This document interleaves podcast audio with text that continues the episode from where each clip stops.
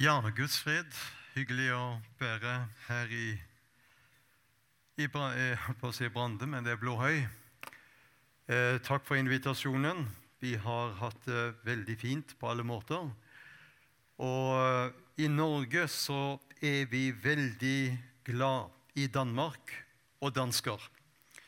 For det vi, når vi ble løst ut fra Sverige i 1905, så fikk vi en flott konge, Karel fra Danmark, som fikk navnet Håkon. En fantastisk flott konge. Og han var tydelig på troen og sa til nordmenn troen på Gud, det er nødvendig. Amen. Og dere har en eh, flott dronning, Margrethe, Margrethe her i Danmark, som eh, er ofte og går i de norske bjerger og trives sammen med vår dronning i Norge. Så det er flott. Så vi eh, står i takknemlighetsgjeld til eh, Danmark. Og i går var nordmenn også dansker og heiet på når, eh, Norge, når Danmark vant så suverent. Da sang de i Brande 'Vi er røde, og vi er hvite', og vi og jeg kunne synge 'Og vi er blå'. For, det, for vi har rødt, hvitt og blått i flagget vårt. Hyggelig å være sammen med deres pastor, og uh, også deres medpastor, som uh, var med i går og sitter her nede i dag. Han er god i norsk, for han har gått på Ansgar bibelskole i Norge. Uh, jeg pleier å si det at vi har vært pastorfolk i mange mange år. Og ved siden av så har jeg reist veldig mye rundt og talt på det som var med Israel, profetordet, i fellesmøter, møteserier. Og eh, vi har også vært en del eh, utenlands. Og jeg husker vi var nede i Brasil for noen år siden. Hadde en del pastorseminar. Og så presterte å si om de husket når Norge slo Brasil i fotball. Og da ble de så lei seg. For det hadde vært landesorg når Norge slo Brasil. Så pastoren sa det må du ikke si mer, sann. Så jeg fikk taleforbud der. Ellers så er det slik når vi reiser sånn som eh, jeg gjør, land og strand, og i Norge reiser jeg inn i alle konfesjoner, og vi er en del utenlands. Skulle ha vært i Argentina nå i høst, men korona stoppet, så vi skal over til Færøyene i august og Israel i oktober og osv. Men jeg pleier å si det, det å være reiseforkynner, da gjør du alle glad. Vet du det? Noen blir så glad når jeg kommer. Andre blir så glad når jeg reiser. Alle blir glad. Kan du tenke å være så velsigna som det? Det er ikke mange som klarer.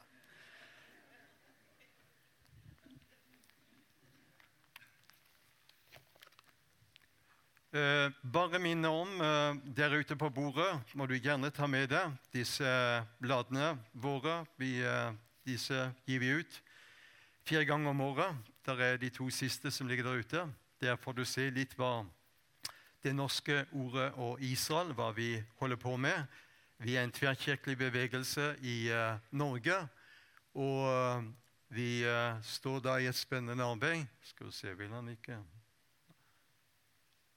der, kommer.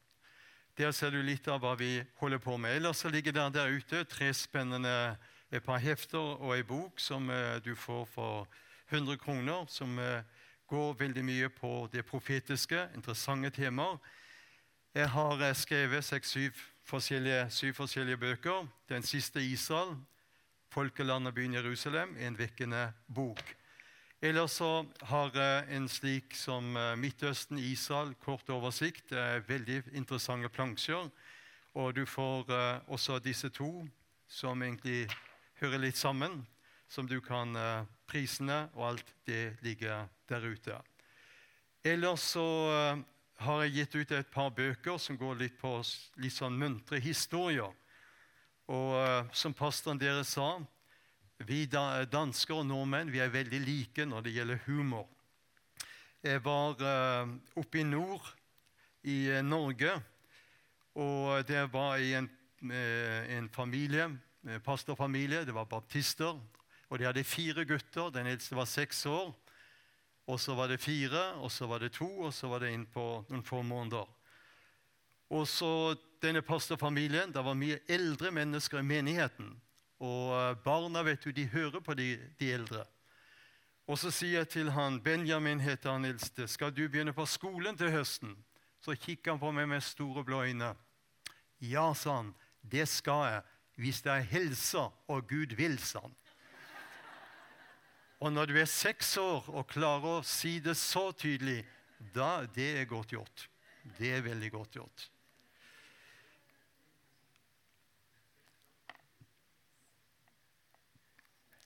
Bibelen er en eh, profetisk bok. Nå, eh, nå håper jeg det at du eh, forstår min danske. Jeg snakker litt mest I Norge så sier de at vi som bor på Sørlandet, vi er reservedansker. For det at vi skorrer litt sånn som dere gjør. Og det syns jeg er veldig bra. Så da er det kanskje lettere å følge med. Bibelen er en profetisk bok. Skal du og meg forstå tiden, så må vi kjenne Bibelen. Du vil aldri forstå tiden som har vært, tiden som er, tiden som kommer, hvis ikke du kjenner Bibelen. For Bibelen åpenbarer hva som har skjedd, hva som skjer, og hva som ligger foran. I 2. Peters brev Vi skal slå opp, og så skal vi lese det sammen. 2. Peters brev, det første kapittel, og vers 19. Og Der står det slik Dess fastere har vi det profetiske ord som dere gjør vel å gi akt på. Det er som en lampe som lyser på et mørkt sted, inntil dagen lyser fram og morgenstjernen går opp i deres hjerter. Så ber vi, Herre, om din nåde. Vi ber om din ånds åpenbaring, at du vil tale til oss og gjøre ordet levende. La hver eneste en som er kommet inn her i møte i denne formiddagsstund, få merke at din gode Hellige Ånd må få åpenbare ordet for oss alle. I Jesu navn. Amen. Dess fastere har vi det profetiske ord, og Bibelen ber oss å jakte på det. Og så sier den Profetord er som en lampe som lyser på et mørkt sted. Og så kommer det inntil dagen lyser fram og morgenstjernen går opp i deres hjerter. Hva betyr det? Morgenstjernen går opp i deres hjerter. Vi som sitter her, morgenstjernen er Jesus. Han har gått opp i våre hjerter, men morgenstjernen går opp i deres hjerter. Hvem er deres? Det er jødene. For dette folket så er det et slør som ligger foran. Jeg vil spørre hva er det som gjør Bibelen så spesiell? Alle de store religionene har sine skrifter som de sier er hellige. Men hvordan kan vi påstå at det er bare Bibelen som inneholder sannheten? Mange stiller det spørsmålet, og mange, spesielt ungdom, er interessert i svaret på dette. Da er det viktig at Bibelen er en profetisk bok. Den er en historisk bok. Vil du ha greie på historien, må du lese den. Bibelen er en åndelig bok. Du kan bare skjønne den ved at Helligånden, som deres pastor så fint understreker, får åpenbare ordet. Og så er Bibelen en mektig profetisk bok. Bibelen begynner med 'i begynnelsen'. Det har vært en begynnelse. I begynnelsen skapte Gud himmel og jord. Og vi sier det skapelsesberetningen er lineær. Hva betyr det? Han er alfa. Det har vært en begynnelse. Men der kommer en avslutning. Han er også omega. Og da er det slik alfa begynnelse, omega en avslutning. Det har vært en begynnelse. Gud begynte alt. Og vi i dag er på vei mot en avslutning. Og hvordan vet vi det? Tegnene forteller, og tegnene er veldig tydelige. I begynnelsen så skapte Gud. Han er alfa. Han er den som skapte alt. Men han er også omega. Han som skapte alt. Han skal en dag rulle denne jorden sammen som en kåpe, og så skal han blåse den ut til ingenting. Han skapte ut av ingenting, og alt det vi synes er skjønt, skjønt, som dere sier, det skal en dag bli til ingenting.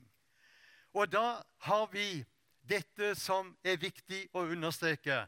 Det er bare Bibelen som er profetisk. Koranen er det ingen profetier i.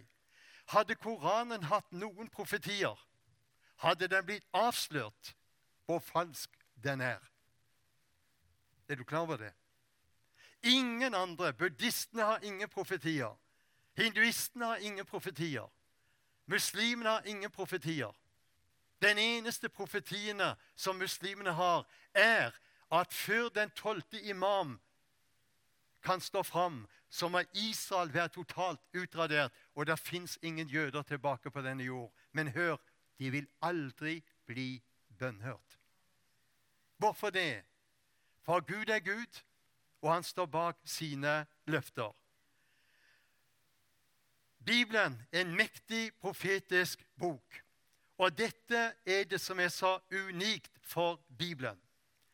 Det står så fint i profeten Jesaja, kapittel 46. Legg merke til hva det står i vers 9 og 10. Profeten Jesaja, kapittel 46, vers 9 og 10. Kom i hu de ting, de første ting fra evighet. Jeg er Gud, og det er Gud som sier det, og ingen annen. Jeg er Gud, og det er ingen som jeg. Og så sier han, jeg som fra begynnelsen Legg merke til, han sier, jeg som fra begynnelsen forkynner enden. Og så sier han, og fra gammel tid, det som ikke er skjedd, det er jeg som sier, mitt råd skal bli fullbyrdet, og alt det jeg vil, det gjør jeg, sier Herren.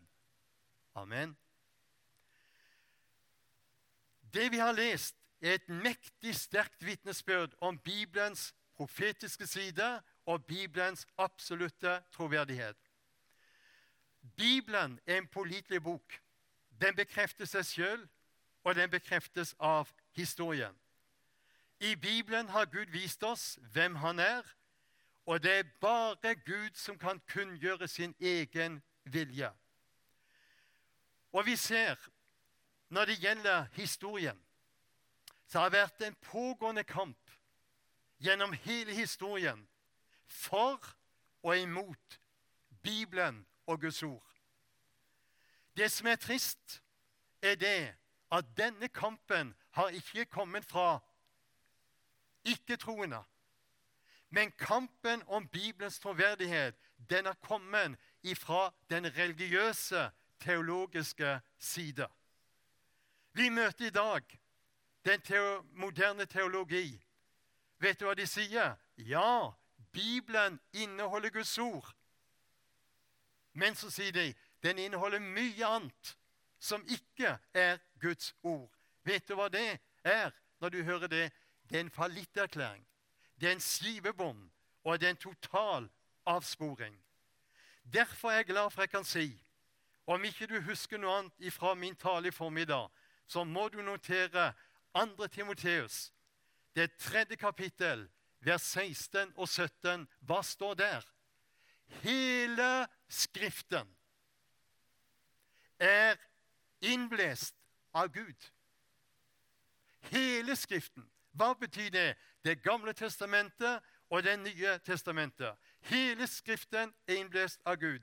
Den er nyttig til lærdom, til overbevisning, til rettledning, til opptuktelse i rettferdighet. Hvorfor det? Jo, sier han i vers 17, for at Der kommer en årsak. Guds menneske kan være fullkommen, satt i stand til all god gjerning. Hele Skriften er innblest.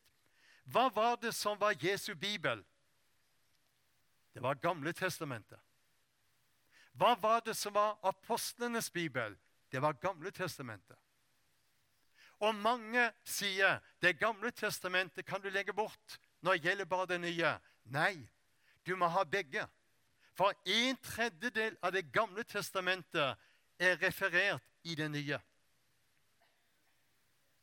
Du vil aldri, hvis ikke du har Gamle testamentet, har du heller ikke det nye. Ja takk, skal du si. Begge deler. Amen. Så Guds ord, det står fast. Og Jesus, hva gjorde Jesus? Han henviste til Skriftene. Tenk når Jesus åpenbarte seg for Emmausvandrerne. Så var disse to Emmausvandrerne de bedrøvet. Og så kommer Jesus, og så hører han de samtale. Og så sier Jesus, 'Hva er det der samtaler med hverandre på veien?' Ja, om denne Jesus, som de sier er død. Og så begynner Jesus ifra Moses. Han fortsetter i profeten og salmene, og så la han ut alt som er skrevet i Det gamle testamentet, var skrevet om han. Så hvis Jesus brukte Det gamle testamentet, så trenger vi også det nye.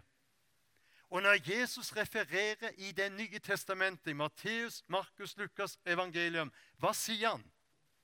Og Johannes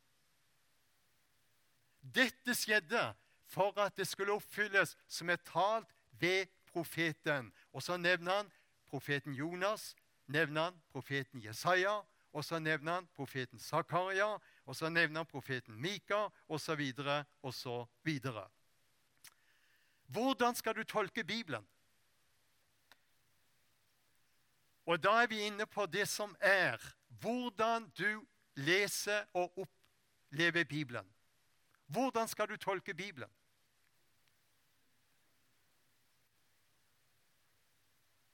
Vet du hva?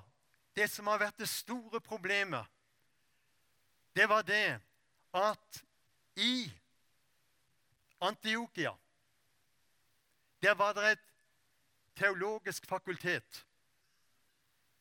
Men ute i Alexandria, der i Egypt ute ved havet, var det et annet teologisk universitet i Egypt. Og det universitetet ute i Alexandria i Egypt, de sa Bibelen må du tolke allegorisk, altså billedlig. Men i Antiokia, hva sa de der? Nei. Skrift må forklare Skrift.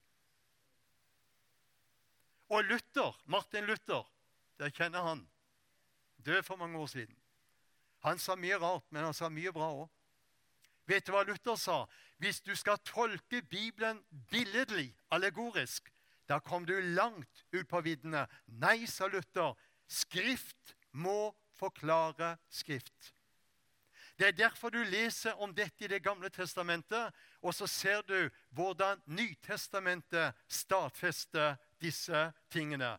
Så Skrift må forklare Skrift. Og da vil du få eh, vise sann bibeltillit og Skriftens troverdighet. Og Da sier 2. Peter i det første kapittel, vers 20.: Dere vet først og fremst dette at ikke noe profeter og Skriften er gitt til egen tydning, men de helliges menn talte drevet av Helligånden. Amen. Så jeg tror at Bibelen er inspirert fra perm til perm.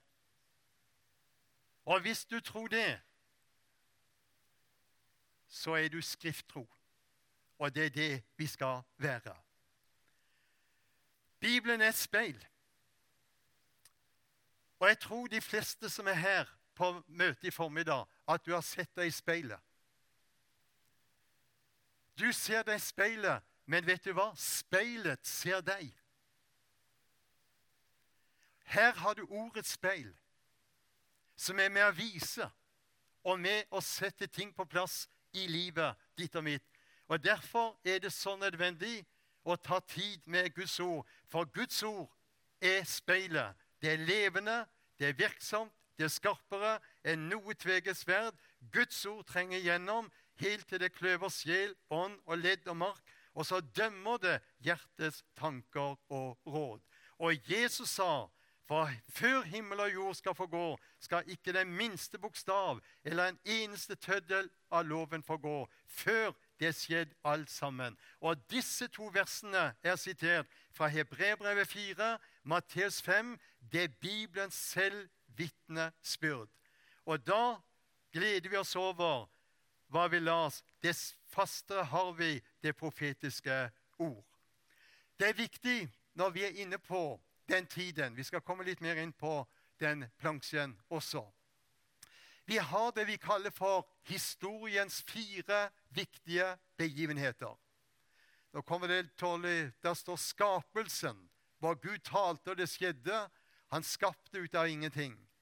Så har vi syndefloden, vannflommen på Noas tid. Og så har vi den viktigste begivenheten som har skjedd gjennom alle tider.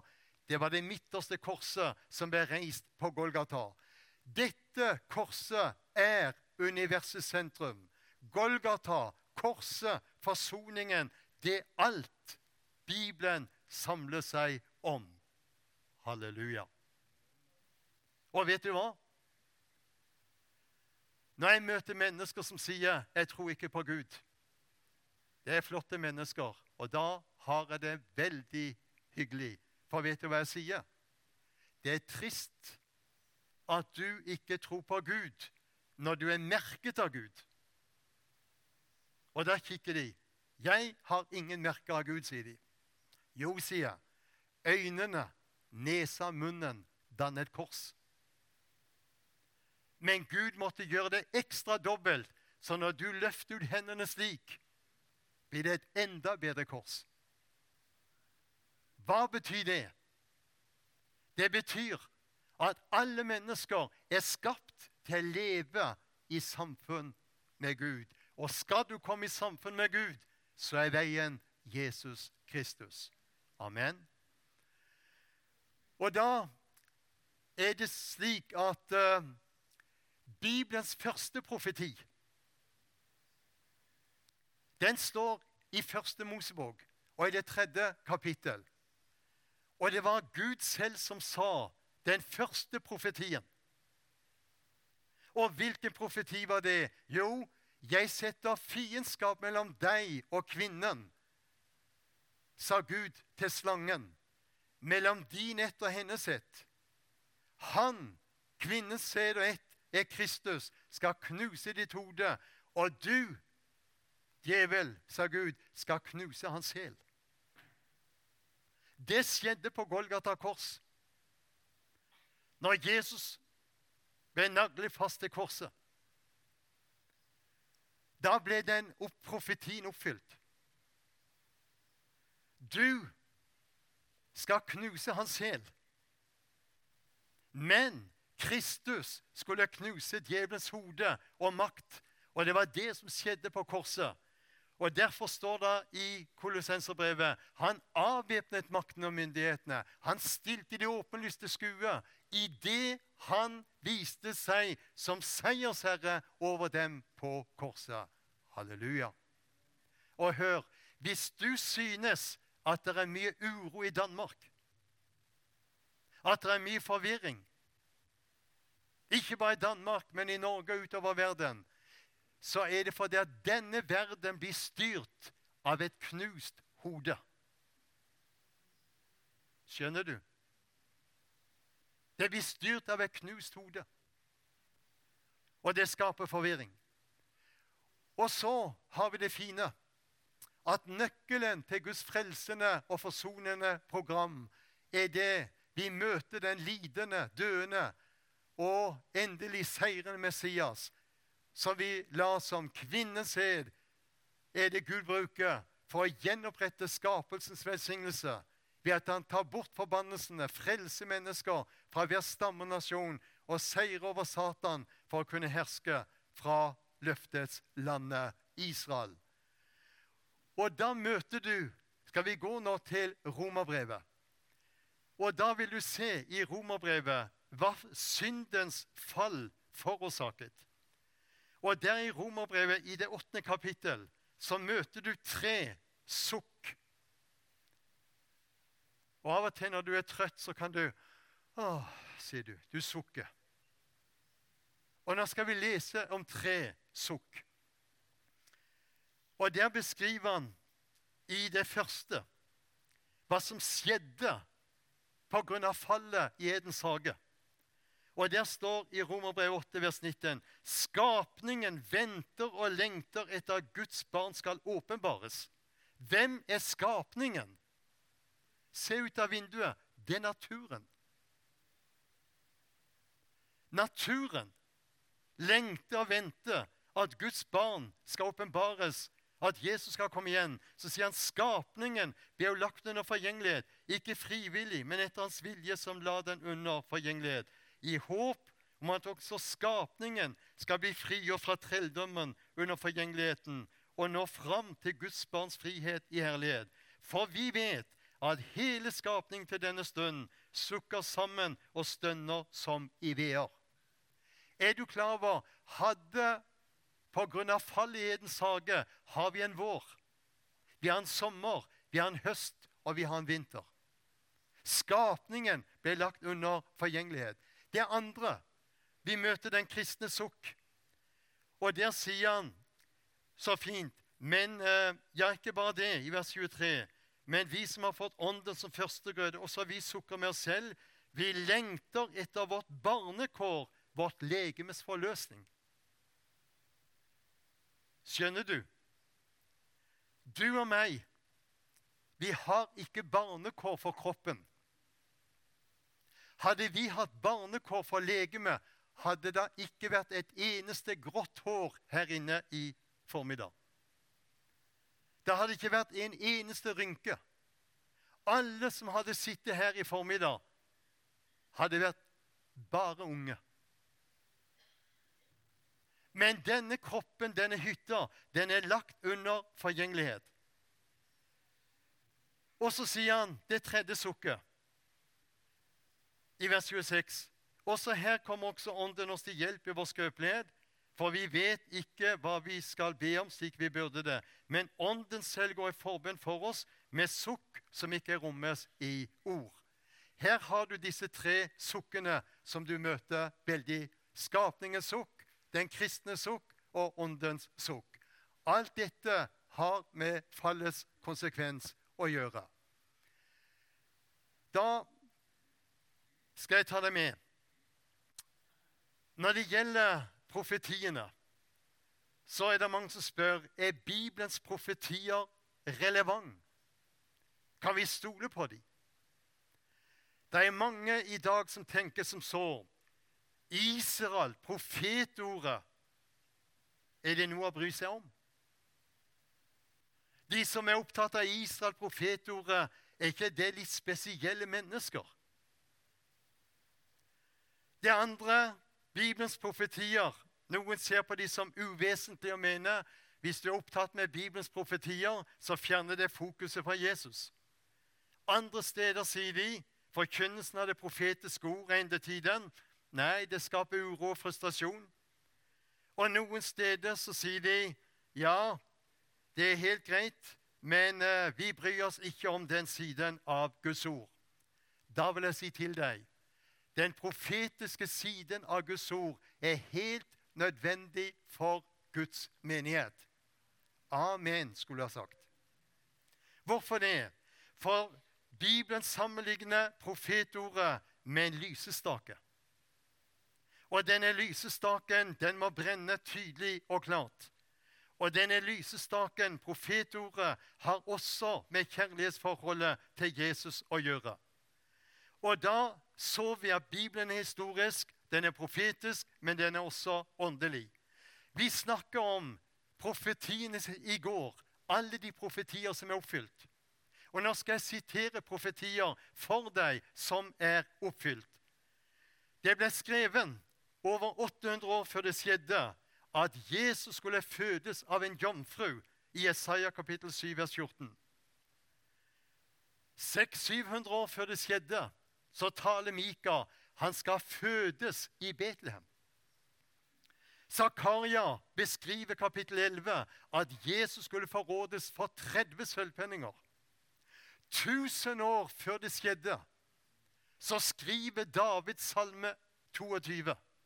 Og når du leser salme 22, da leser du Jesu korsfestelse i detalj. Og du skulle tro at David sitter der ved korset. Og når David skriver salme eh, eh, 22 og vers 2 Min Gud, min Gud, skriver han, hvorfor har du forlatt meg? Vers 17-18 i Salme 22, hvor han ble gjennomboret. Vers 19 kastet lodd om hans kjortel. Vi kjenner til Jesaja 53, Jesaja 53, og den beskriver hvordan Jesus skulle legges i en rik manns grav. Salme 16, vers 10, beskriver Jesu oppstandelse fra graven. Salme 110, vet du hva den beskriver? Den beskriver Jesu himmelfart. Når Jesus vender hjem, så leser du hvor Faderen sier til Sønnen, 'Sett deg ved min høyre side'. Det er profetiene som har vært profetienes i går. Og så har vi profetienes i dag det som skjer rett foran våre øyne, som vi var inne på. Og så har vi profetiene som ligger foran. Og jeg skal ta deg med og gi deg noen profetier som eh, du skal få være med og eh, se. Når det gjelder Israels folk, så er det et mektig forbilde. Og se hva jeg har skrevet her Israels folk og vi hedninger. Israels folk var slaver i Egypt. Hva var det vi var? Vi var slaver i synden. Israels folk ble frelst ved lammets blod. Vi hedninger blir frelst ved Jesu blod. Israels folk ble døpt til Moses i skyen av havet. Vi blir døpt i vann og Helligånden. Israels folk drakk av klippen som fulgte de i ørkenen. Men vår klippe, det er Kristus. Israels folk, de fikk manna. Men vi har livets brød, Guds ord, og Jesus er livets brød. Israels folk var på vei til løftesland. Vi er på vei til himmelen. Israels eh, eh, folk med Abraham, Isak og Jakob. Abraham ofret Isak, men Gud ofret Jesus for oss. Halleluja. Og når vi da betrakter det vi nå løfter fram, så vet du når det gjelder Daniels bok Mye kunne vi ha sagt det. Men jeg skal gå videre. Tiden går. Tegnene forteller. Og nå skal jeg komme inn på en del profetiske tegn. Alt som skjer i dag i vår verden, peker fram mot Jesu andre komme, hvor han skal komme og sette føttene på Oljeberget. Og da ser vi den politiske, økonomiske og sosiale hendelser som skjer. Alt leder fram mot denne begivenheten når han skal komme og sette føttene på Oljeberget. Og så har han skrevet djevelen vet dette bedre enn menigheten. Og hvordan det? For det, det forkynnes ikke så mye i dag i Guds menighet. Det er flere grunner til at Jesus skal komme igjen. Han kommer som brudgom for menigheten. Det er bortrykkelsens hemmelighet. Når han kommer bare ned i luften. Og vi skal løftes i skyer opp i luften for å møte Herren. Og så kommer han igjen når han skal sette føttene på Oljeberget. Da han kommer som Messias for å frelse sitt folk jødene. Da skal han bli kongenes konge, og han skal bli eh, den som kommer og gjenoppretter Davids eh, kongedømme. Og han skal sitte på sin far Davids trone i Jerusalem. Dette er framtidsperspektiv. Og så skal jeg gi deg noen ti konkrete tegn på at vi lever nær at Jesus kommer snart igjen. Når du leser i Daniels bok, hva sier Daniel? I endens tid skal kunnskapen bli stor. Aldri har kunnskapen vært så stor som det den er i dag. Hvem skulle ha trodd at vi i dag kan sitte i 10 000 fots høyde i flyet og sitte med datamaskinen eller mobilen og ha kontakt med hele verden. En ny tid. Kunnskapen er enorm. Og Vi kunne ha sagt mye omkring det, men kunnskapens tegn er et mektig tegn. Og vi ser i dag har mennesket satt seg til Herre også pga. kunnskapen over liv og død. Det andre tegnet, Israels gjenopprettelse, som vi var inne på i går, et mektig tegn. Jødene vender hjem, et mektig tegn. Og tenk på det Jøder har vendt i dag tilbake Israel, til Israel fra over 140 nasjoner i verden. Det er et under. Et mektig under. Hvilken annen nasjon kan vise til det? Fins ikke. Jerusalem, som vi så på i går, er et mektig ting. Så har vi denne direkte internasjonale kommunikasjonen som vi leser i Åpenbaringsboken 11 om disse to vitnene hele verden kunne se hva som skjedde der i Jerusalem. Et mektig tegn. I dag er verden blitt én. Det som skjer i en i Kina, får vi greie på i løpet av noen få minutter. En helt ny situasjon pga. kunnskapen. Så ser vi og denne direkte internasjonale kommunikasjonen. Vet du hva? I 1860 på 18 og Tress. Hva skjedde i Amerika? Amerikas president Lincoln ble skutt. Det tok 14 dager før de hørte det i Danmark og i Norge. 100 år seinere så gikk den første mennesket på månen, Neil Armstrong. Han er bare en personlig kristen. Han er død for noen år siden. Hva var det Neil Armstrong sa når han tok de første skrittene på månen? Han sa, 'Når jeg ser din himmel' Han siterte Salme 8 månen og stjernene som du har skapt. Hva er det at menneske at du kommer ham i hu? Og så sa Neil Armstrong et lite skritt for mennesket, et stort for menneskeheten. I mitt hjem så hadde vi ikke TV da på slutten av 1960. For det min far sa, det var synd å ha TV. Og jeg sa det var synd vi ikke hadde TV. Så jeg og far var veldig uenige. Og derfor satt jeg klistret til radioapparatet og lyttet når Neil Armstrong talte. Kunnskapen og denne direkte internasjonale kommunikasjonen pga. satellittene de har sendt opp i verdensrommet. Men Bibelen taler om tider med forførelse og forfølgelse. Det var vi inne på i går. Vet du hva den største forførelsen i dag i Danmark, i Norge, utover hele verden er? Den heter islam. Og hvordan kan jeg si det? For islam fornekter Jesus som Guds sønn. Og hva sier Bibelen? Den som fornekter Guds sønn, Jesus Kristus, det er antikristens ånd. Bare det viser at islam begynner alltid først med forførelse, og den ender opp med forfølgelse. Så kan du komme inn på Kirkenes verdensråd og mange, mange ting. Men så sier Matteus 24 det skal bli krig, opprør, hunger, pest og jordskjelv. En sånn en tid er veldig spesiell. Covid-19 Det har vært mange forskjellige virus og pester opp igjennom.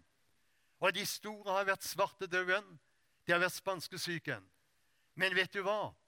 Denne legen her i Italia, dypt fortvilet, han sier det i mitt mørkeste mareritt trodde jeg aldri at jeg skulle se oppleve denne tingen som har skjedd her på sykehuset vårt de tre siste ukene. Og dette sa han da for et godt år siden, i mars måned. Vi må bestemme hvem som skal leve, hvem som skal dø. For to uker siden var jeg og mine kollegaer medarbeidere vi var ateister. Men, sier han, vi har innsett at menneskets vitenskapelige kunnskap er begrenset, og vi trenger Gud, sa han. For en bekjennelse! Vet du hva? Det vi opplever med covid-19, er noe som verden aldri før har hatt. For de andre virusene og andre pestene de har vært begrenset. Men covid-19 det er verden som spenner. Over hele verden er dette. Og det siteres ofte, hvis du slår opp sammen med meg nå, i andre krønikerbok, så siteres det i Norge igjen og igjen.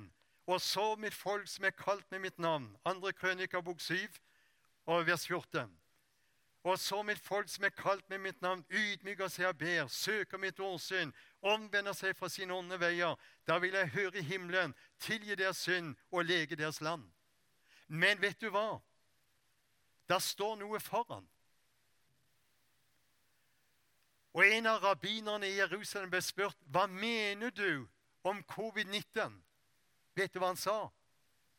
Jeg tror ikke Gud i himmelen kan sitte og se lenger på den umoral som vi opplever i Israel, sa og utover verden.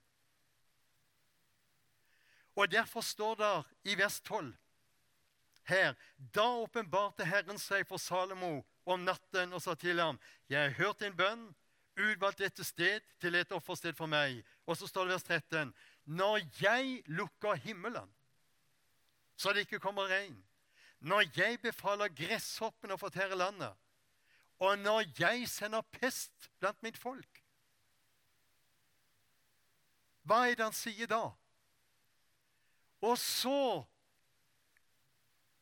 Mitt folk som er kalt med mitt navn, ydmyker seg og ber, og søker mitt årsyn, omvender seg fra sine onde veier. Da vil jeg høre himmelen, tilgi deres synd og lege deres land. Tror du vi lever i profetiske tider. Det gjør vi. Og jeg kan garantere deg én ting, og det er det Dette viruset, denne pesten, det har med veene Bibelen beskriver. Og du som er mor eller bestemor og har født, du vet hva veer er. Veene begynner forsiktig, og så øker det. Og når det blir kort tid imellom veene, da skjønner den som skal føde, nå skjer det noe. Og det er disse tegnene som vi ser, er veldig tydelige i dag. Og så taler Bibelen om Noas tid og Lots tid. Da ser vi det etiske og moralske forfallet. Vi er inne i et moralsk og, og etisk forfall i Norge som vi aldri før har vært. Og det har det samme i Danmark, og det samme utover verden. Nå er vi ferdig med juni måned, som har vært pride-måned over hele verden. Hvor synden tilbes.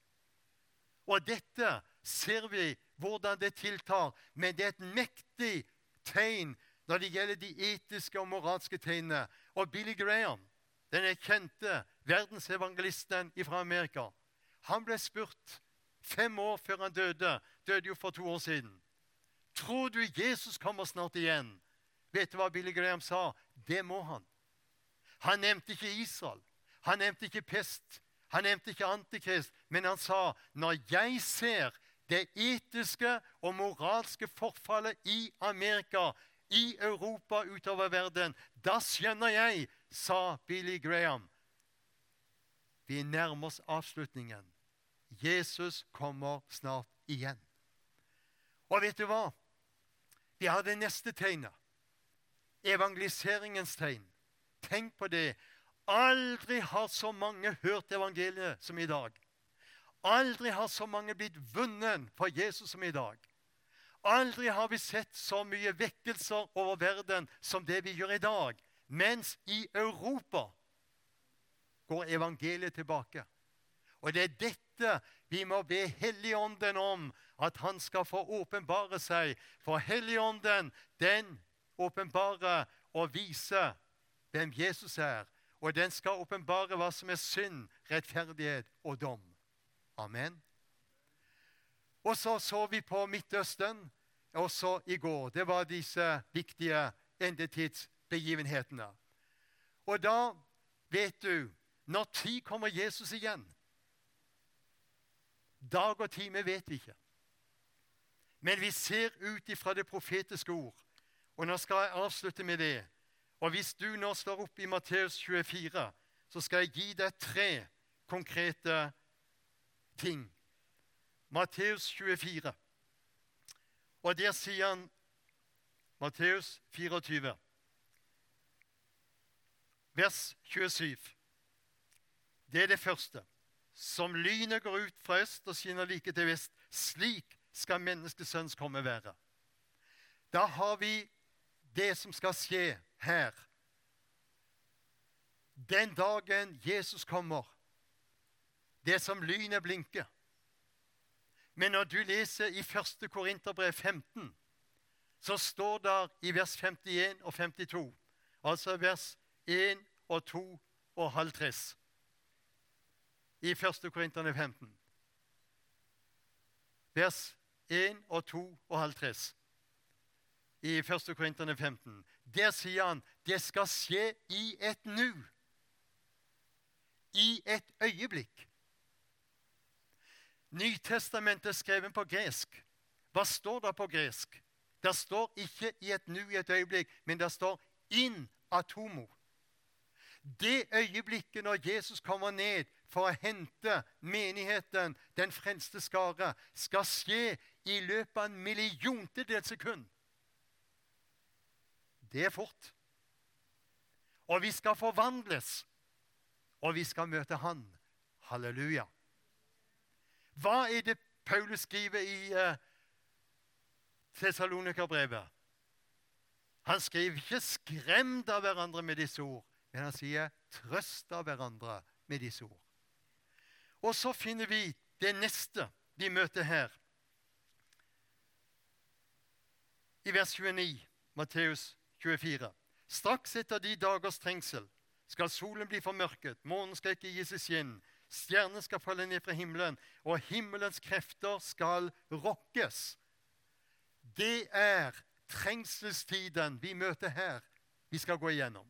Og Alt dette er jo store bibeltimer, men jeg nevner det for deg for å vise at Bibelen er en profetisk bok. Og så møter vi det siste, i vers 30.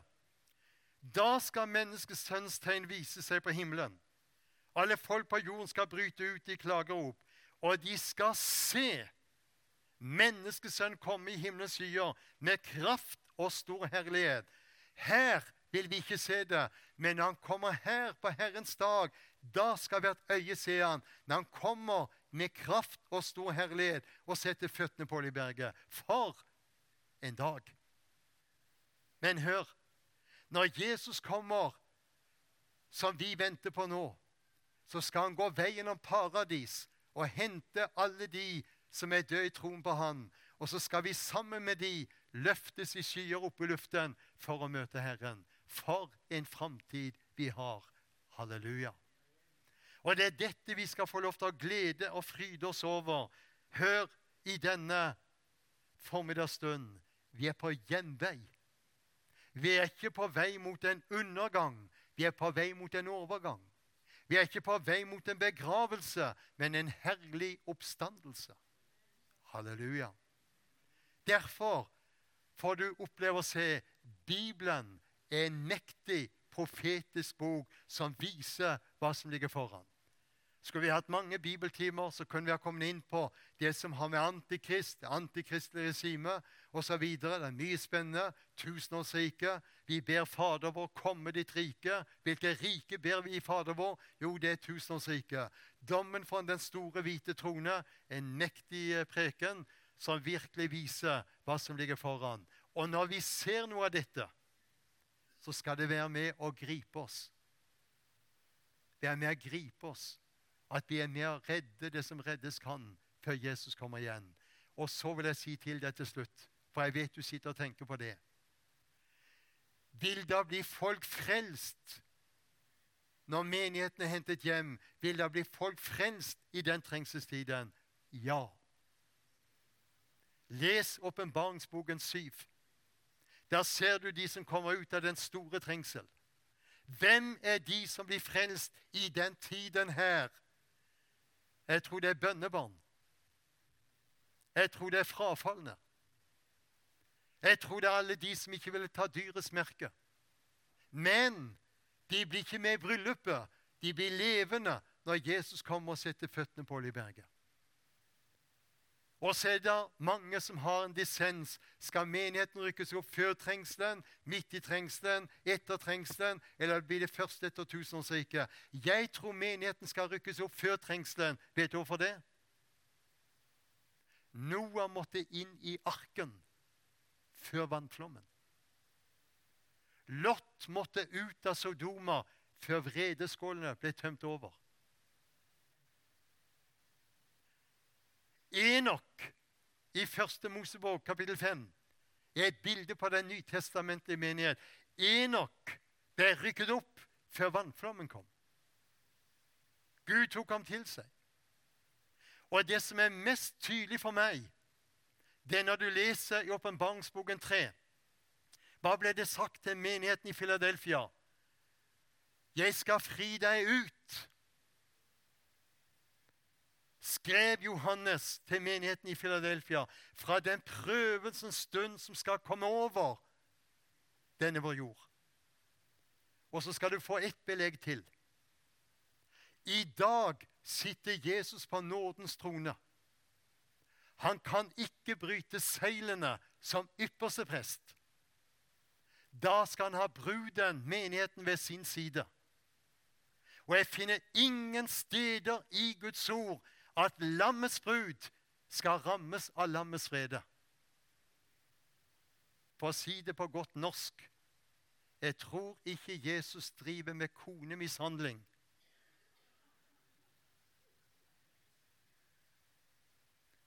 Lammets brud skal rykkes bort før trengselen begynner. Og i den tiden her vil først en fjerdedel av menneskene dø. Og så en tredjedel av menneskene. Så halvparten av jordens befolkning vil dø når vredeskålene, trompetene og seilene brytes. Derfor vil jeg si til deg vi er på hjemvei. Og det er dette som skal være med og anspore menigheten i Betania, Blåhøy kirkesenter til at dere får se dette året dere har gått inn i, at bønnebarna kommer og blir frelst. Frafallene kommer og blir frelst. De som har satt seg hjemme, kommer tilbake. Og Gud skal salve deres pastorer mektig. Og dere skal få oppleve en rik tid ifra himmelen. Det skal vi være bedne om. Skal vi reise oss opp?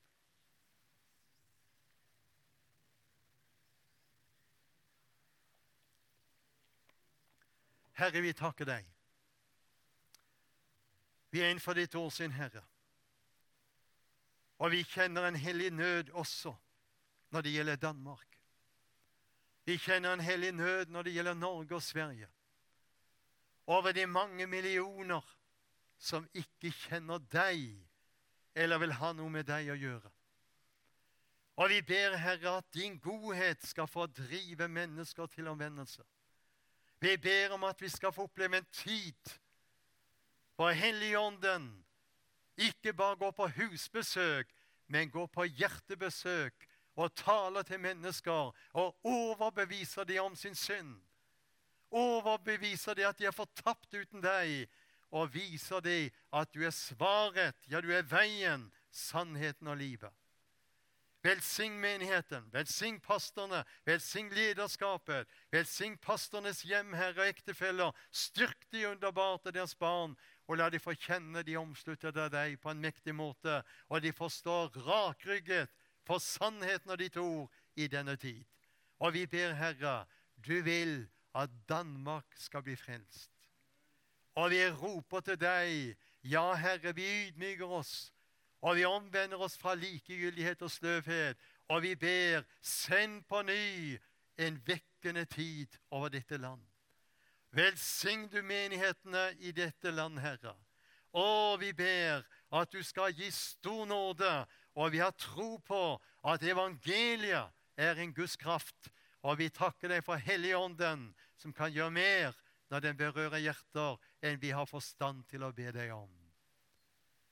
Når vi står ned for Herrens åsyn, så vil jeg spørre er du med oss. Vi skulle ta deg med i bønn og forbønn i formiddag. Kan være du tenker på barna dine som ikke er frelst. Kan være du har ektefelle som ikke er frelst. Kan være du kjenner noe av frykt for framtiden. Kan være at du er urolig for mange ting.